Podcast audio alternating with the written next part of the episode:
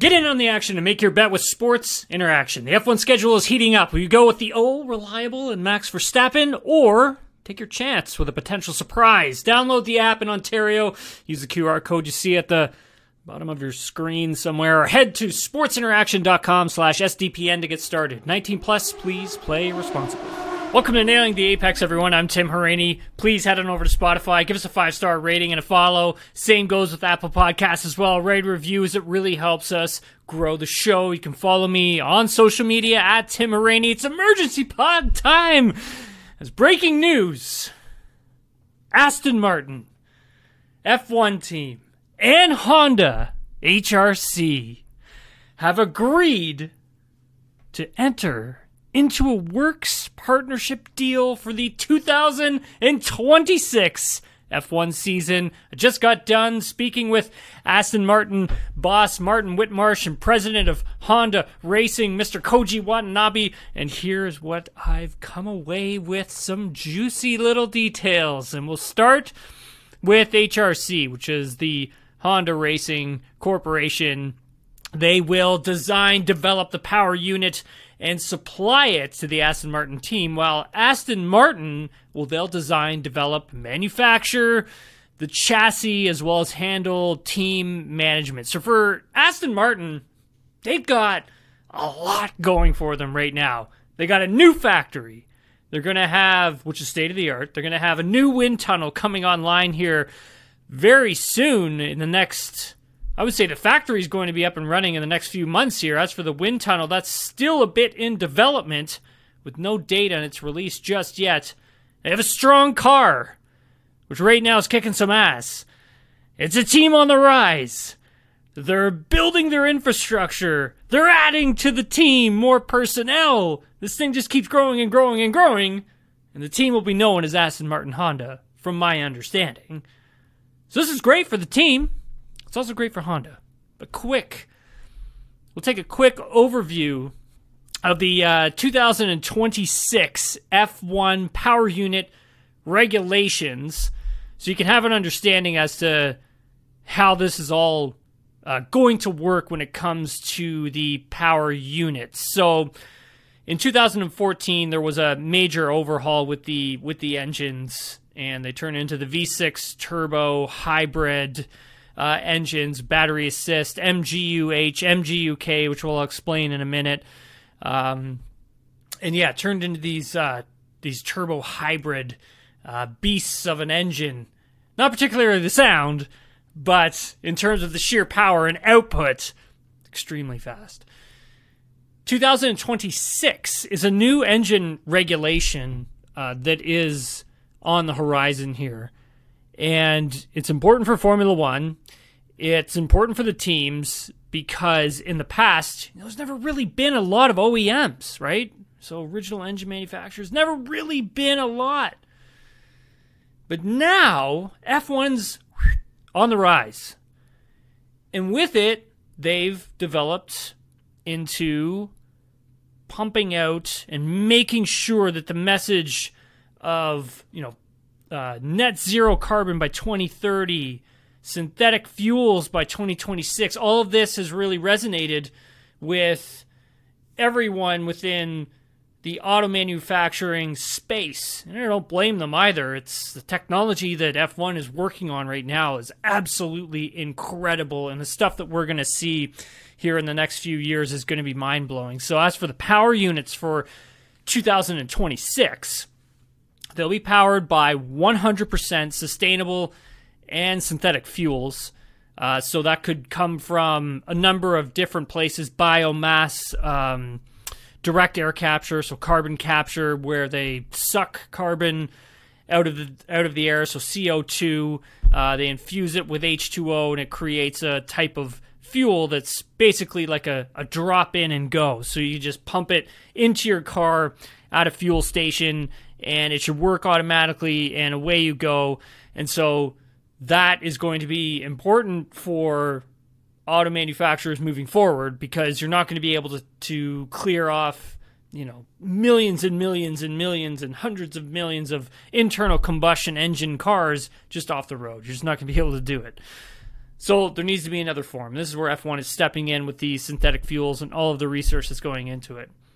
Battery outputs for the 2026 power unit increases. So the current power unit is a 80 20 engine and uh, battery. So it's about 120 kilowatts, I believe, is what they're using for battery power at the moment. Uh, they're going to move that in 2026. It will be even, so it'll be 50 50. So 50% of the power is coming from the V6 uh, internal combustion engine, and the other 50% is coming from uh, the energy recovery systems, which will increase to 350 kilowatts.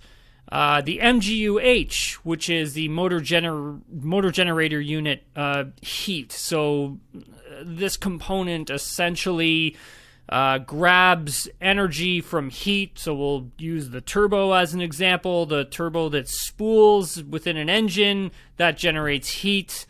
And this system gathers energy from it, pumps it into the battery, and it's used part of the hybrid system. It's a very expensive component.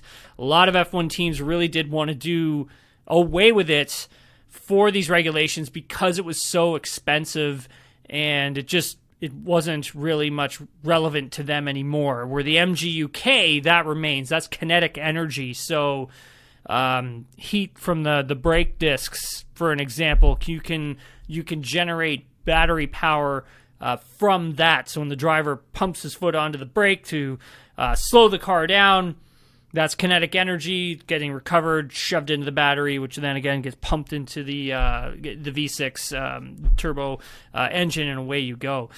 So OEMs and teams that are teamed up, partnered, or ready for the 2026 F1 season, we have Ferrari, Audi, which is doing a deal with Sauber. It's pretty much done.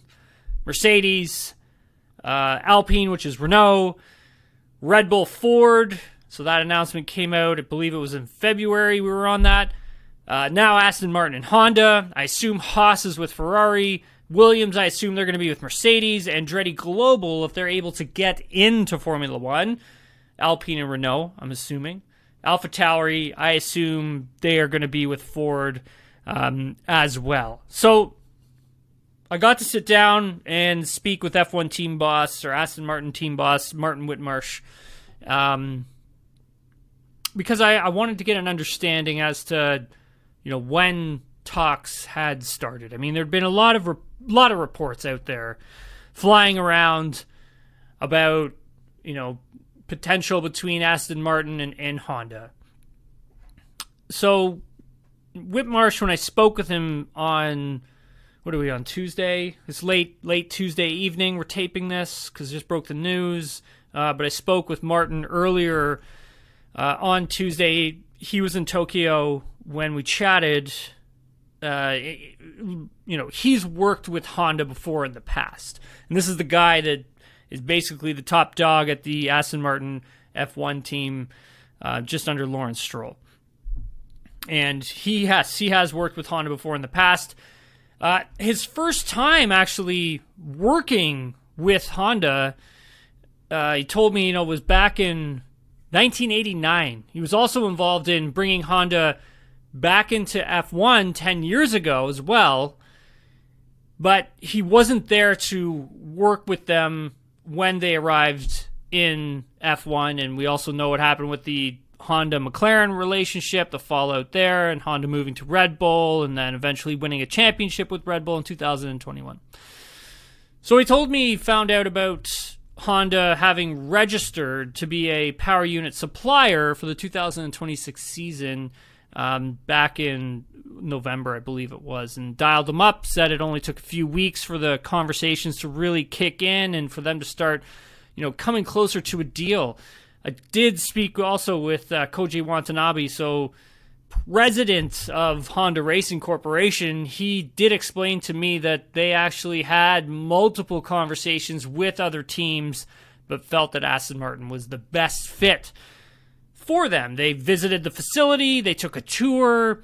Um, they visited the facility in Silverstone, so they saw the massive investment that Lawrence was putting into the team and the facilities and thought that this was a team that is very serious to challenge for a championship.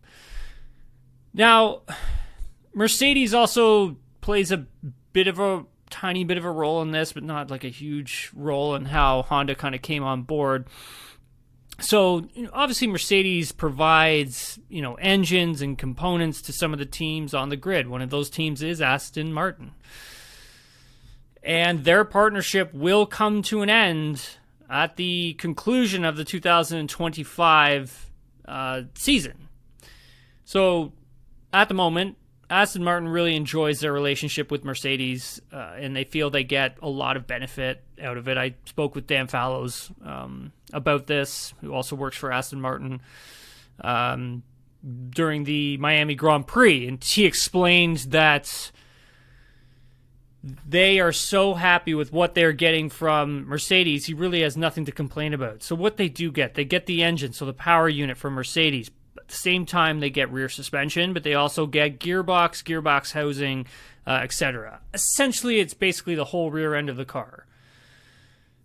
And for a, a Formula One team, I mean, that's great to kind of get started with something like that. But if you want to go and fight for a championship, it's not necessarily good to be linked up with uh, another power unit supplier that is also handing you over other items for your car. So Whitmarsh did explain to me that they will need to build out uh, build out of their own components. So partnership with Mercedes, like I said, that's going to end in 2026. But for the team to win, I think that means beating their existing partners. And but when you're you're sitting out, you know, to do that. And if you're relying on their technology and components and trying to beat them, it becomes a very difficult situation, like I had explained earlier. Whitmarsh did, uh, you know, tell me something interesting. He did touch on the wind tunnel. You know, and Aston Martin currently uses Mercedes' wind tunnel until they're you know theirs is up and running. But their use of that wind tunnel is very restricted for many reasons that are apart from the regulations. So I'm assuming it could be the testing time. So when uh, when when are they able to you know get in there and start working? Could it be differing hours of the day, transporting your materials? over can also be a challenge. It's better to have everything kind of on site. So building that wind tunnel for them is crucial. So the team has had to make a big commitment in technology and development to develop things quicker and faster and get it to the car so they can be competitive right away and get good turnover really fast. So it won't be easy for them to make the switch because they're really going to have to redevelop this car. I mean, they have a great baseline at the moment that they can build upon for the next few seasons where this car could potentially start winning races.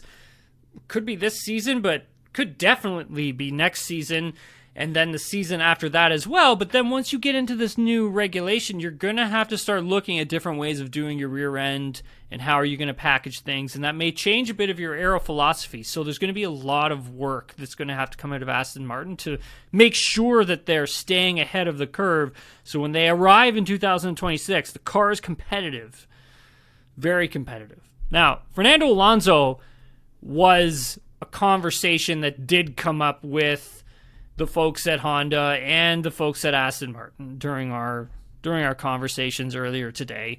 Um, you know, Alonso has had a fallout with Honda in the past um, over team radio explanations. I can't remember. I think he believed he called it like a GP2 engine at one point when he was with McLaren. Uh, he was extremely frustrated during that race. I do remember it. Um, and so I, that relationship between Alonso and Honda was pretty pretty rocky, and it's been very rocky for a while.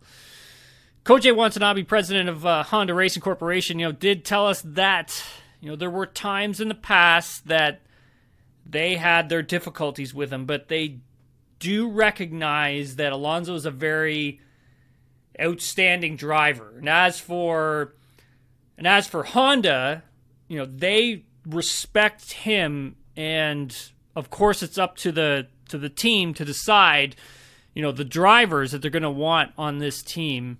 Um, but they did say if he is going to be selected, they would welcome him. And then Whitmarsh also followed up and confirmed that Honda would, would not oppose having him on at the team and that the, everyone would be delighted to have Fernando Alonso back if he's still racing in, in 2026. And I mean, who knows? The guy's absolutely tearing it up right now. So he uh, he could very well be back. Who knows, right? This is Formula One. Um, so why did Honda come back to F1 for the 2026 uh, season? Obviously, they are back right now in a capacity with Red Bull, and for 2026, though, this is going to be you know full works engine deal here. They're going to have to head back to the dynos. They're going to have to really start digging in with R&D and getting an understanding of what this new lightweight, smaller, more powerful engine is going to look like and how competitive is it going to be. I think you know in the past, you know Honda they they decided to leave Formula 1 um, and the focus for them was on carbon neutral activities, but they've since you know walked it all back. Obviously coming back with Red Bull um, kind of just shows that, obviously. I think one of the key reasons for their decision was F1's commitment to sustainable uh, racing or having a sustainable racing series, which is in line with the direction that, that Honda uh, was was aiming towards in terms of their carbon neutrality. I think also the increased electrification component with uh, with the Formula One cars for 2026 with the power unit. That will be uh, also featured. I think the 50 50 power unit output from the ICE, so the internal combustion engine, and the battery technology was very important for that for them because the technology that they will build for the power units, I think they're going to be able to really use a lot of that in their road going vehicles and I think it's just extremely important um, for them and and their road going you know vehicles to potentially you know launch flagship sports car models for for for Honda brands. And so I think that's I think that's going to be very very important uh, for them. And so why not just go and compete in Formula One, learn as much as you can, and see what happens. And I think they're also really interested in working with su- sustainable fuels for their road cars as well. Um, like I had said, you know, there's there's just way too many cars on the road for for them to just uh, do away with with all the internal um, combustion engines. So it's been an interesting day. It's been a long day. Uh, I I think this is great for for Aston Martin. I'm extremely excited for them. Ex- extremely excited for for Honda. I, I love to see Honda competing in Formula One. It reminds me of the days of Senna and Prost and their battles driving the McLarens. Um, and yeah, you got to love the Honda badge too. It's pretty cool. And uh, yeah, obviously Honda supporting IndyCar for as long as they have at the same time. I just think this is a really great day for for motorsports and for, for Formula One in particular, and to see all of these OEMs that are coming back to F1 is really important. And I can't stress it enough that, you know, if we go back, you know, back to you know, whatever, 2015, maybe, barely any engine manufacturers competing in Formula One, dire times. And now look at it, it just shows the, the health and the growth of of Formula One. Um, be interesting to see what what happens with Fernando, what his decisions are in the coming you know future. Can he win a championship at Aston Martin before Honda gets there? I mean, the direction that Aston Martin's going in, I could definitely see it. They're extremely competitive. Um, yeah, it's going to be exciting to see them at Monaco because I think Aston Martin's going to be very competitive uh, in, in Monaco. Uh, they will be having some big upgrades coming to the car too, and they should have those on the car before Canada. Um, but we will have more on the Monaco Grand Prix build up on Thursday. I'll be joined by uh, a special guest, won't ruin it uh, on here. But um, until then, you know, thanks everyone for watching and listening. Really appreciate it. Head on over to Spotify, give us a five star rating and a follow. Same goes with Apple Podcasts. Write a review, give us a rating on there as well. We really appreciate it. Head on over to social media. Give me a follow at Tim Hauraney. Shoot me a message if you've got any questions. Do my best to answer all that on Twitter or slide into the DMs because they are open. And we'll talk to everybody in a few days' time.